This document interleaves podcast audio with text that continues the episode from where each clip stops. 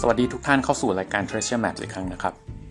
Treasure Map ก็จะเป็นรายการที่เราจะไปค้นหาขุมสมบัติกันครับผม โดยขุมสมบัติเนี่ยมันจะเป็นขุมสมบัติแห่งความรู้นะครับที่มีอยู่ทั่วโลกนะครับ แล้วก็ เราจะรู้สึกมันไกลตัวจากสิ่งรอบตัวจากสภาวะเดิมๆที่เราอยู่ แต่จริงๆหลาย ๆ เรื่องนะครับ มันก็เป็นเรื่องที่ค่อนข้าง globalize นะครับ แล้วก็มันก็ใกล้ตัวอย่างที่เราคิด วันนี้จะขอกลับมาพูดถึงเรื่อง AI อีกรอบหนึ่งครับผม ผมคิดว่าเรื่องที่ฮอตสุดๆของ AI ตอนนี้น่าจะเป็นเรื่องของการที่ทุกท่าน น่าจะทราบกันอยู่แล้ว คือเอเริ่มมีการพูดถึงการแตะเบรกในการพัฒนา AI นะครับ หลังจากนี้ มีการคุยกันว่าควรหยุดพัฒนา AI นะครับที่มีความฉลาดล้ำไปกว่า GPT-4 หรือเปล่า หลายคนบอกว่าหลังจาก GPT-4 เนี่ยมันอาจจะเป็นยุคที่อะไรๆมันก็ ไม่สามารถจะกลับคืนไปเหมือนเดิมได้แล้ว แล้วเราก็ไม่สามารถจะควบคุมมันได้แล้ว เลยมีการเสนอกันครับผมว่าน่าจะเบรกกันไว้ก่อน แล้วก็น่าจะต้องรอถึงวันที่มนุษยชาตินะครับ สามารถเข้าใจในตัวอัลกอริทึมในส่วนที่มันกำลังทำได้ ก็ต้องเรียนก่อนว่ามันก็จะมีการพูดกันว่าคือตอนนี้ AI อะมันคิดอะไรมันเป็น deep learning เนาะเราไม่สามารถที่จะเข้าใจส่วนที่มันคิดหรือคิดเป็นตรรกะเหตุผลได้ เราแค่ train มันครับผมให้มันไปอยู่ในผลลัพธ์ที่เราต้องการ อย่างเช่น train ให้รู้จักภาษามนุษย์นะครับ train ให้เขียนโค้ด train ให้สร้างภาพสร้างวิดีโออะไรต่างๆ ในหลาย ๆ คนที่เราพูดถึงครับก็จะมีชื่อคุณเจฟฟรีย์ฮินตันนะครับ ซึ่งคุณคนนี้ได้รับฉายาเป็น Godfather of AI โดยอาทิตย์ที่ผ่านมาครับเขาได้ทำการลาออกครับผมจาก Google ครับผม โดยให้เหตุผลว่าเขาอยากจะพูดจาได้อย่างอิสระมากขึ้น โดยที่ไม่ต้องไปห่วงว่าจะกระทบกับอะไรที่ทำอยู่ที่ Google ครับผม หลังจากนั้นไม่กี่วันครับเขาก็ไปขึ้นพูดในงานของเอ่อ MIT ครับผม ผมเลยคิดว่าน่าสนใจว่าเขาอยากจะสื่อสารอะไร เขาอยากจะพูดในแง่บวก หรือในแง่ลบอะไรบ้างเกี่ยวกับเรื่องของการพัฒนา AI ที่เราเป็นอยู่ทุกวันนี้ครับผม เพราะฉะนั้นมาดูกันครับผมว่าเขาได้พูดอะไรไปบ้าง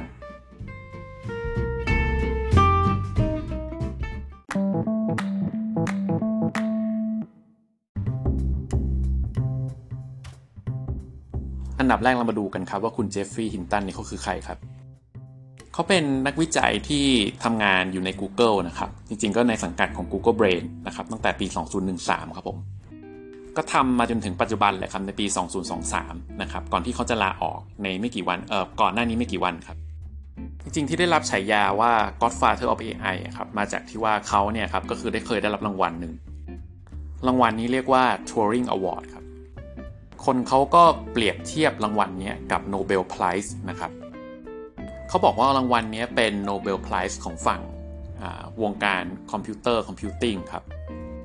โดยเขาได้รับรางวัลพร้อมกับคุณยันเลอคุนนะครับกับคุณโยชัวเบนจิโอนะครับทั้ง 3 ท่านนี้ก็จะเป็น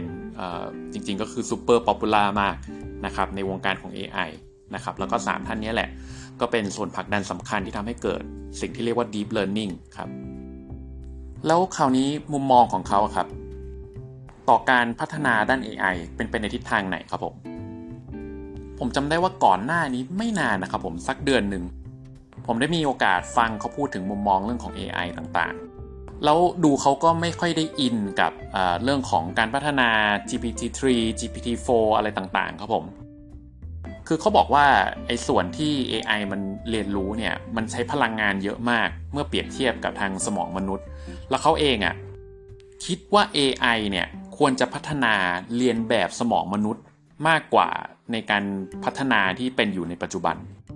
คือจริงในการเรียนรู้ของทาง AI อะครับ มันจะมีคำหนึ่งที่คำนี้เป็นคำที่ค่อนข้าง popular ก็จะเรียกคำว่า back propagation ซึ่งเป็นเทคนิคสำคัญในการเรียนรู้ของ AI พูดก็เข้าก็คือ AI เนี่ยสามารถที่จะกลับไป เรียนรู้สิ่งที่มันพลาดได้นะครับ มีการกำหนดน้ำหนัก weight อะไรต่างๆ อันนี้จะขอข้ามไปนะครับผม แต่ผลลัพธ์ของการทำ back propagation เนี่ย สามารถที่จะทำให้คอมพิวเตอร์หรือ AI โมเดลเนี่ย เรียนรู้จากข้อผิดพลาดได้นะครับเราก็นำข้อผิดพลาดนี้ครับผม ไปสื่อสารกับคอมพิวเตอร์ตัวอื่นครับผม ลองนึกภาพอย่างนี้ครับ เรา train ให้สมมุติว่าเป็นแขนหุ่นยนต์อันนึงเนาะ เรียนรู้ที่จะล้างจานครับผม ขณะที่มันเรียนรู้ที่จะล้างจานไปเรื่อยๆไปเรื่อยๆ จนมันสามารถล้างจานได้เนี่ยมันก็สามารถที่จะส่งข้อมูลในสิ่งที่มันรู้เกี่ยวกับเรื่องของการล้างจานนะครับ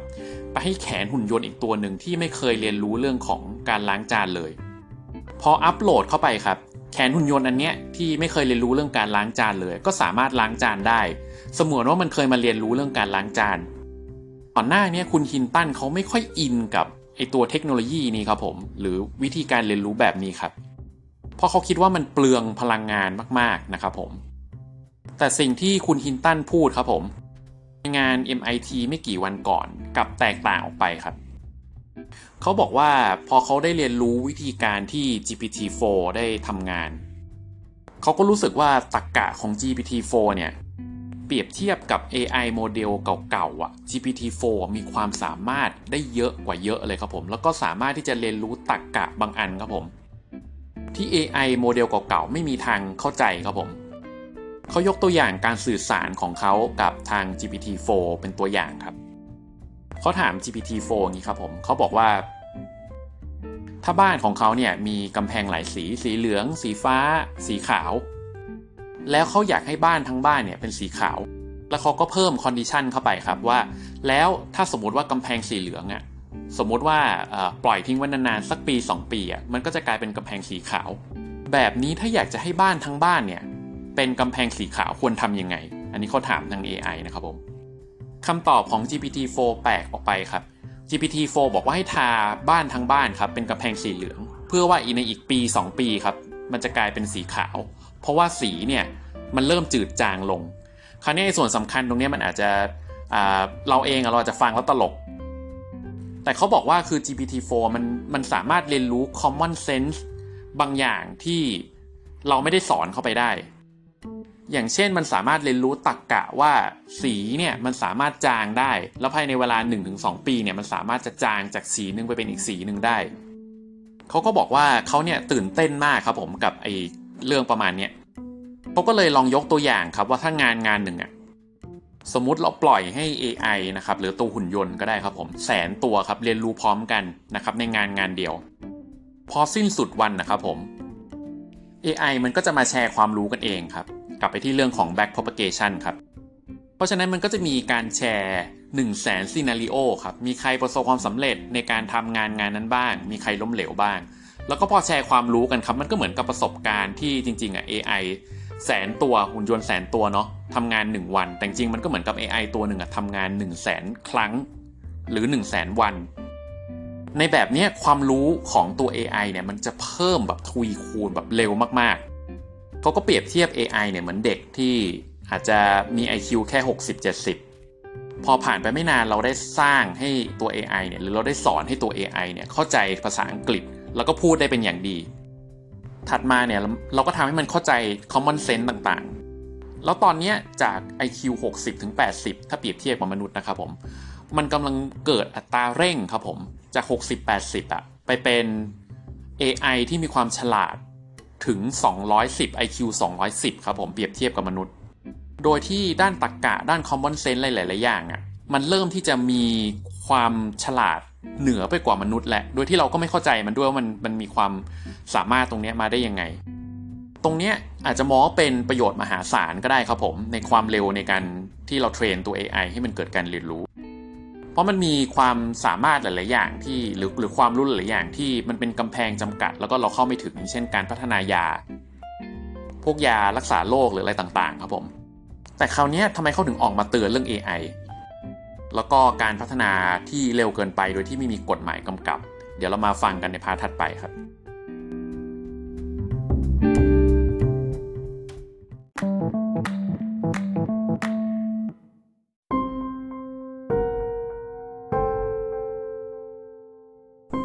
คราวนี้กลับมาถึงคำถามที่ว่าทำไมโมเดลหลัง GPT-4 ถึงน่ากลัวครับ ต้องเรียนว่าตรงนี้มันเป็นโมเดลที่เรากำลังมีการคาดการณ์มุมมองของอนาคต คือจริงๆ ตัว GPT-4 เองอะไม่ได้น่ากลัวนะครับ มันก็ยังเป็นเหมือนถ้าเราเปรียบเทียบ GPT-4 กับมนุษย์อะมันก็ยังเป็นเด็กแบบเบาะตัวหนึ่ง แต่ด้วยความเร็วในการพัฒนาที่เร็วขนาดนี้ครับผม เรากำลังจะ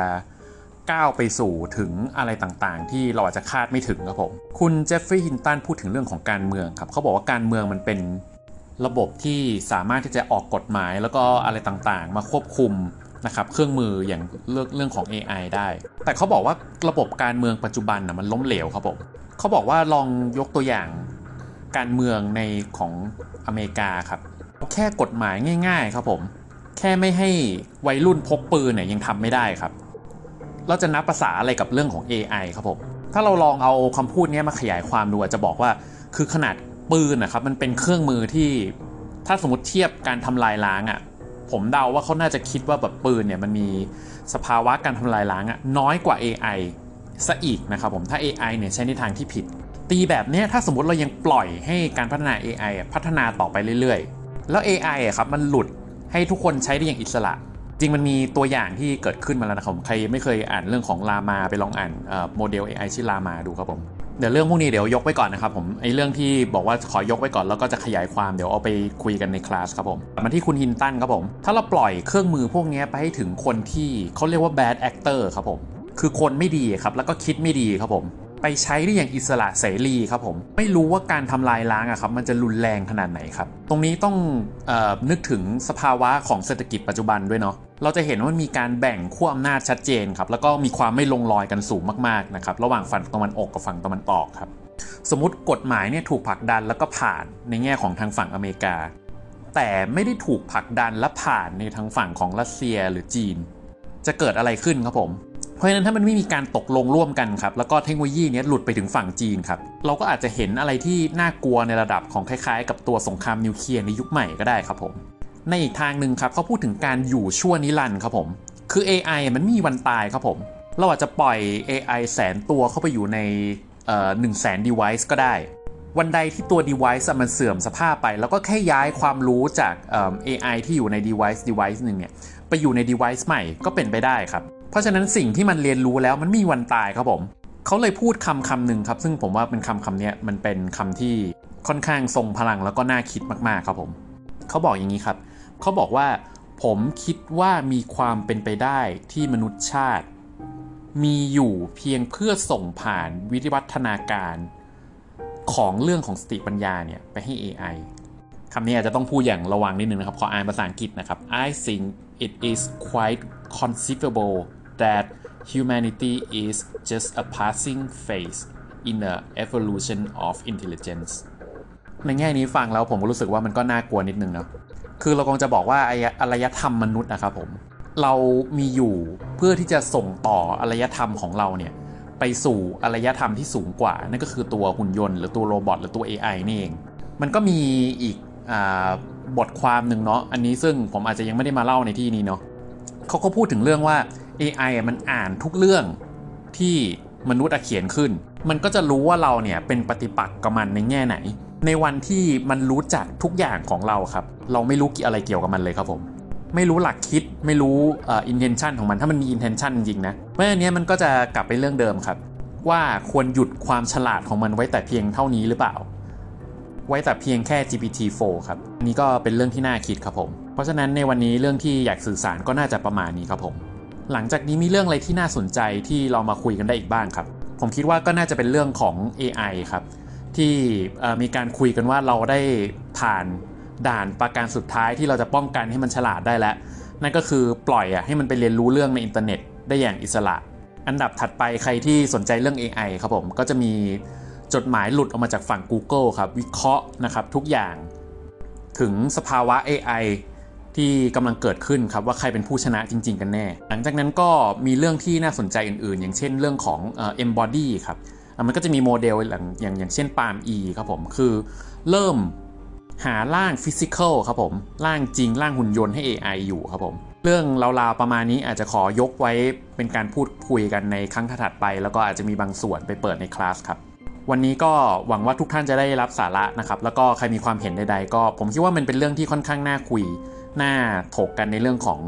AI ครับ เพราะว่าตรงนี้มันก็เป็นอะไรที่ค่อนข้างกระทบ แล้วก็เป็นผลกระทบในวงกว้าง กว้างขนาดอาจจะลบล้างอารยธรรมมนุษย์ไปได้เลยก็ด้วยซ้ำคิดเห็นยังไงก็ลองคอมเมนต์กันเข้ามาได้ครับ วันนี้ก็สวัสดีครับผม